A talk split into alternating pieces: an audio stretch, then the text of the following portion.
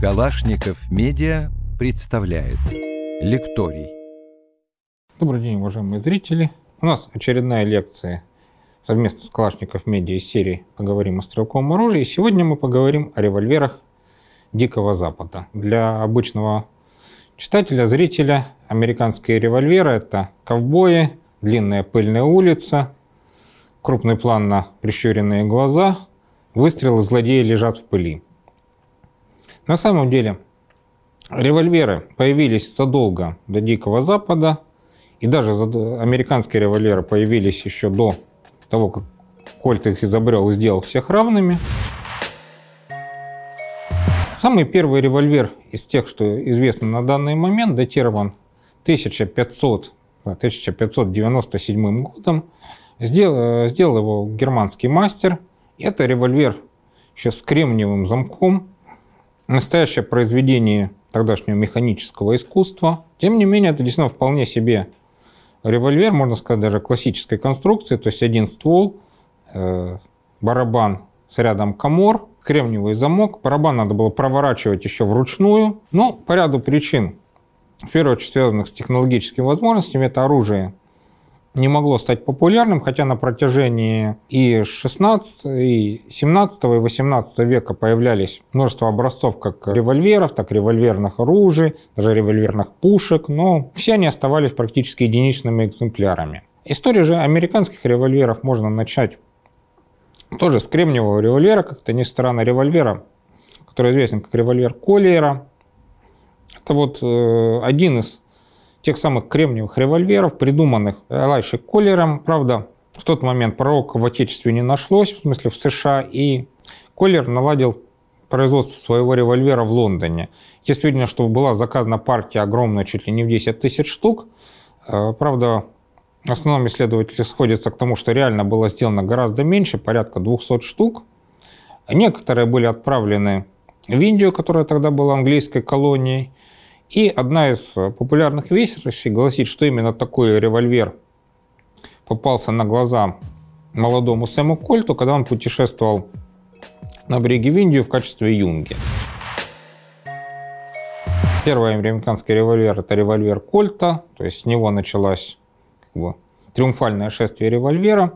На самом деле, по сравнению с кремниевыми системами, наиболее принципиальное отличие револьвера Кольта – это использование капсуля, использование именно ударной так называемой схемы вместо кремниевого замка, что резко повысило надежность э, револьверов. Если кремниевый замок, особенно в такой конструкции, как револьвер, это нельзя сказать, что это было ненадежно, это скорее делало выстрелом вопросом вероятности, то использование капсуля с э, зажигательным составом, оно практически гарантировало при выстреле от осечек.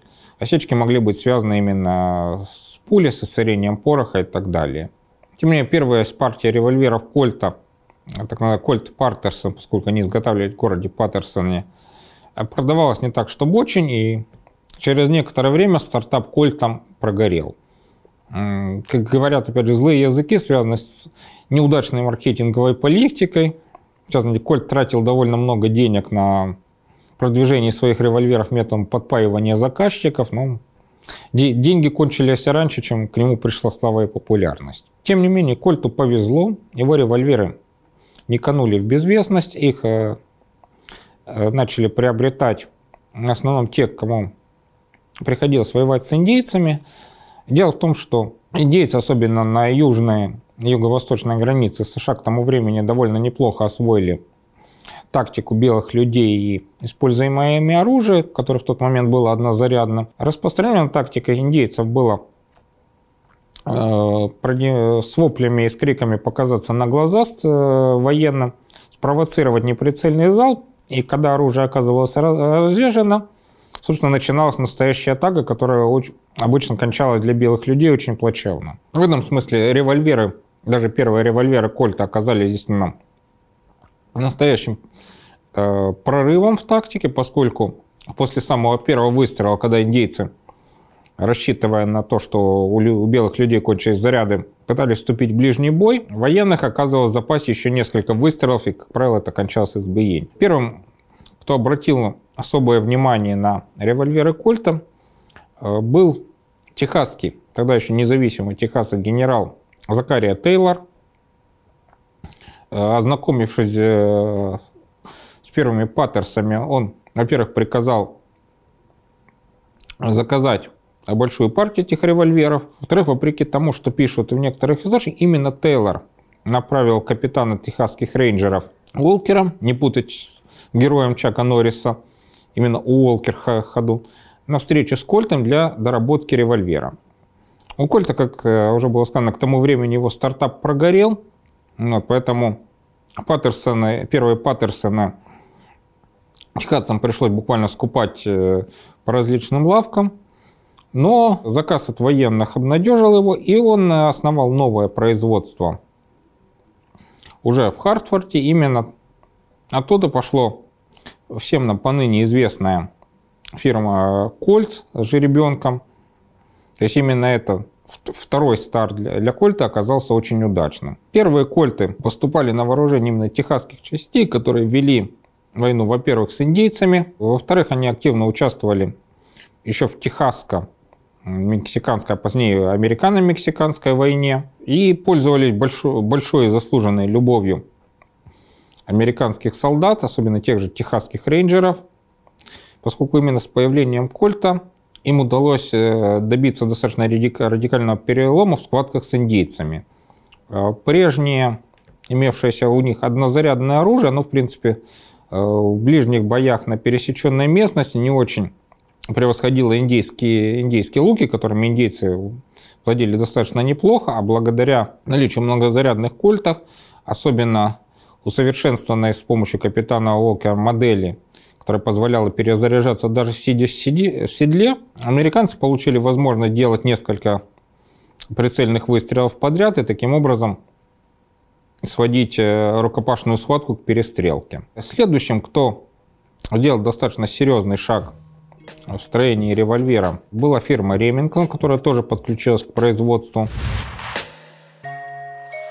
Ремингтонцы сделали э, замкнутую рамку. Если у Кольта сверху барабана револьвер был не замкнут и это, скажем так, не добавляло прочности конструкции, то ремингтоновцы сразу сделали замкнутую рамку, в принципе, классического современного револьвера. На револьверах Ремингтона можно было достаточно быстро, буквально за несколько секунд, менять барабан.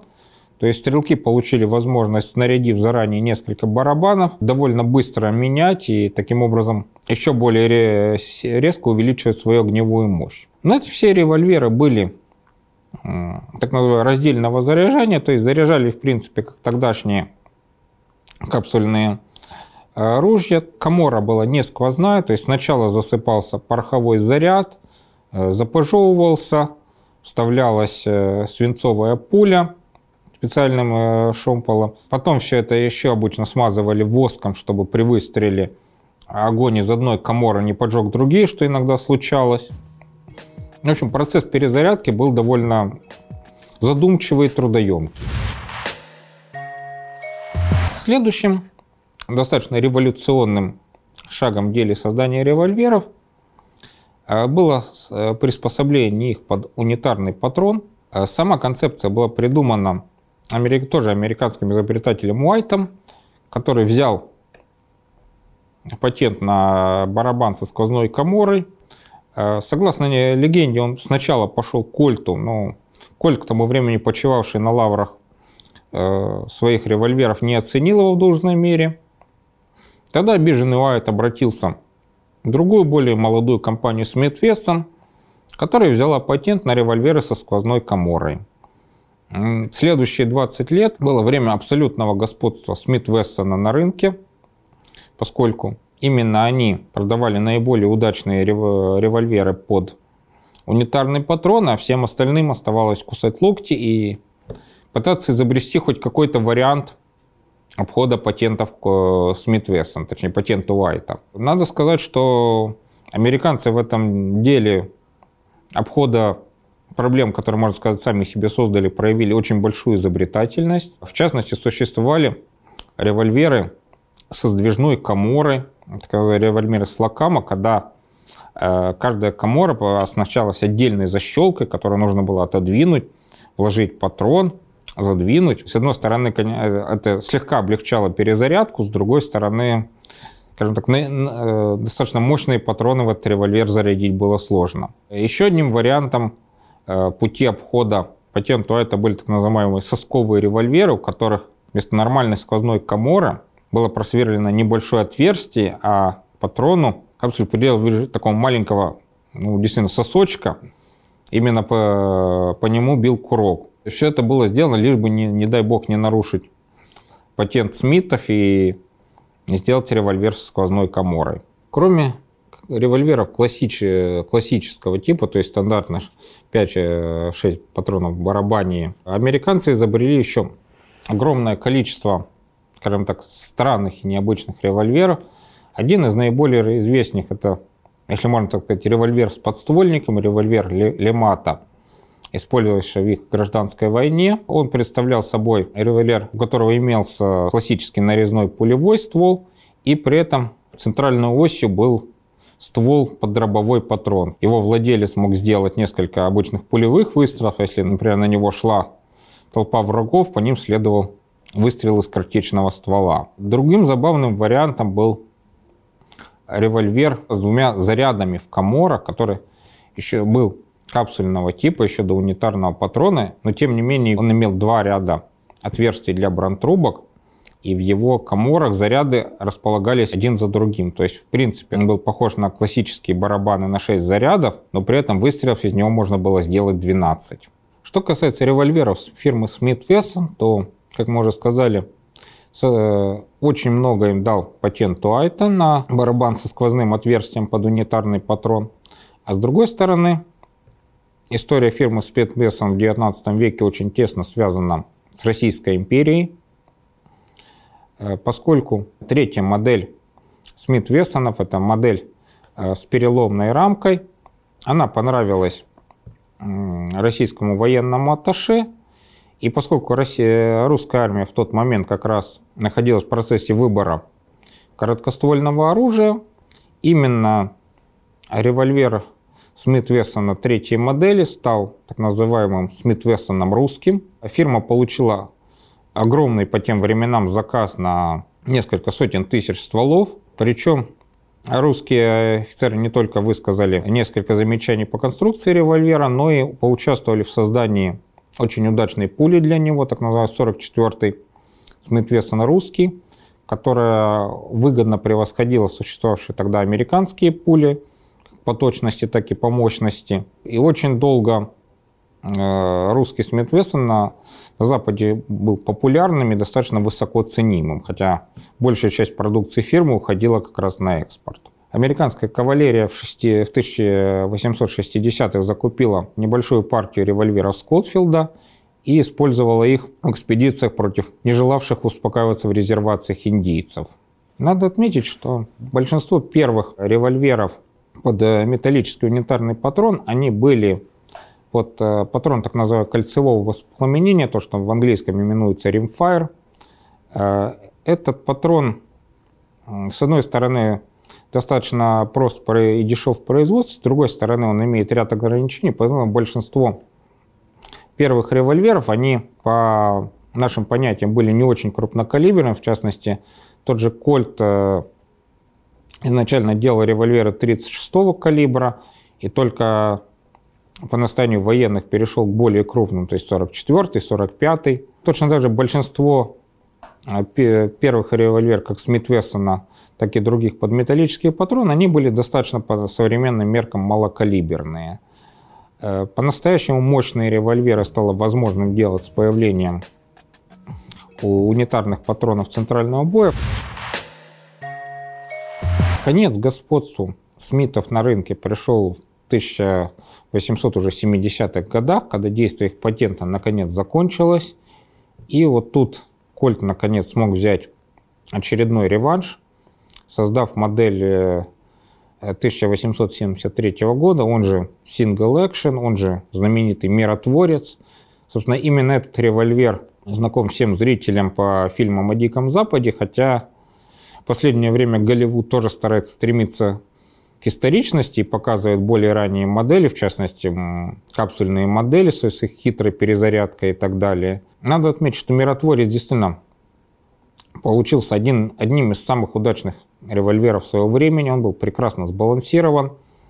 Он имел достаточно мощный для своего времени и хороший патрон 45-го калибра с хорошим останавливающим действием. И на несколько последующих, можно сказать, даже десятилетий он оставался ну, одним из стандартов крупногабаритного револьвера. Маленькие револьверы при этом тоже жили своей жизнью, начиная от самых ранних моделей, в частности, тот же Кольт, а, заботившись оружием для армии, то есть Кольт Драгун, Кольт Неви, Кольт Армия, это были а, крупногабаритные модели. Но параллельно с ним фирма выпускала и достаточно компактные, даже по меркам современного огнестрельного оружия, револьверы Colt Pocket, небольших размеров, без скобы, с небольшим выступающим спуском, которые было легко переносить даже в карманах. С появлением унитарного патрона эти револьверы приобрели еще большую популярность. Их таскали все, кто мог себе позволить. Естественно, э, убойное действие револьверов малого калибра было не очень большим. Тем не менее, они пользовались популярностью, тем более, что для некоторых случаев было мнение, что э, от оружия требуется скорее остановить и напугать, чем реально убить, что уже тогда на Западе могло вызвать проблемы, скажем так, с правоохранительными органами. Последним в XIX веке револьвером фирмы Colt, который можно назвать, не знаю, ошибкой фирмы Colt или неудачей, стал принятый в 1892 году Colt армейской модели. Получил довольно слабый патрон, всего 200 джоулей, что было понятно, это даже меньше, чем у пистолета Макарова, который тоже ругаются слабоостанавливающее действие. И поэтому, когда американские войска столкнулись, э, в частности, после победы в испано-американской войне с мусульманскими повстанцами на Филиппинах, из войск пошли массовые рапорты о том, что в стиле «я стрелял, стрелял, а его остановить невозможно». Этот момент про слабость э, кольтовских револьверов хорошо обыгран в фильме «Настоящая слава», где филиппинский повстанец бежит на американцев, в него долго-долго стреляют, наконец убивают – а впоследствии один из э, героев фильма, э, который играет полкового врача, высыпает на стол пули, которые он достал из тела повстанца, говорит, я-то думал, чтобы по нему промахнулись, а они все вот. На этом история револьвера как основного короткоствольного оружия американской армии заканчивается, хотя, естественно, револьверы на вооружении еще состояли в различных вариантах, но, тем не менее, именно проблемы с э, М1892 привели началу исследований и работ по созданию знаменитого патрона 45 АКП и пистолета Коль 911. Ну, об этом мы уже расскажем как-нибудь в других частях.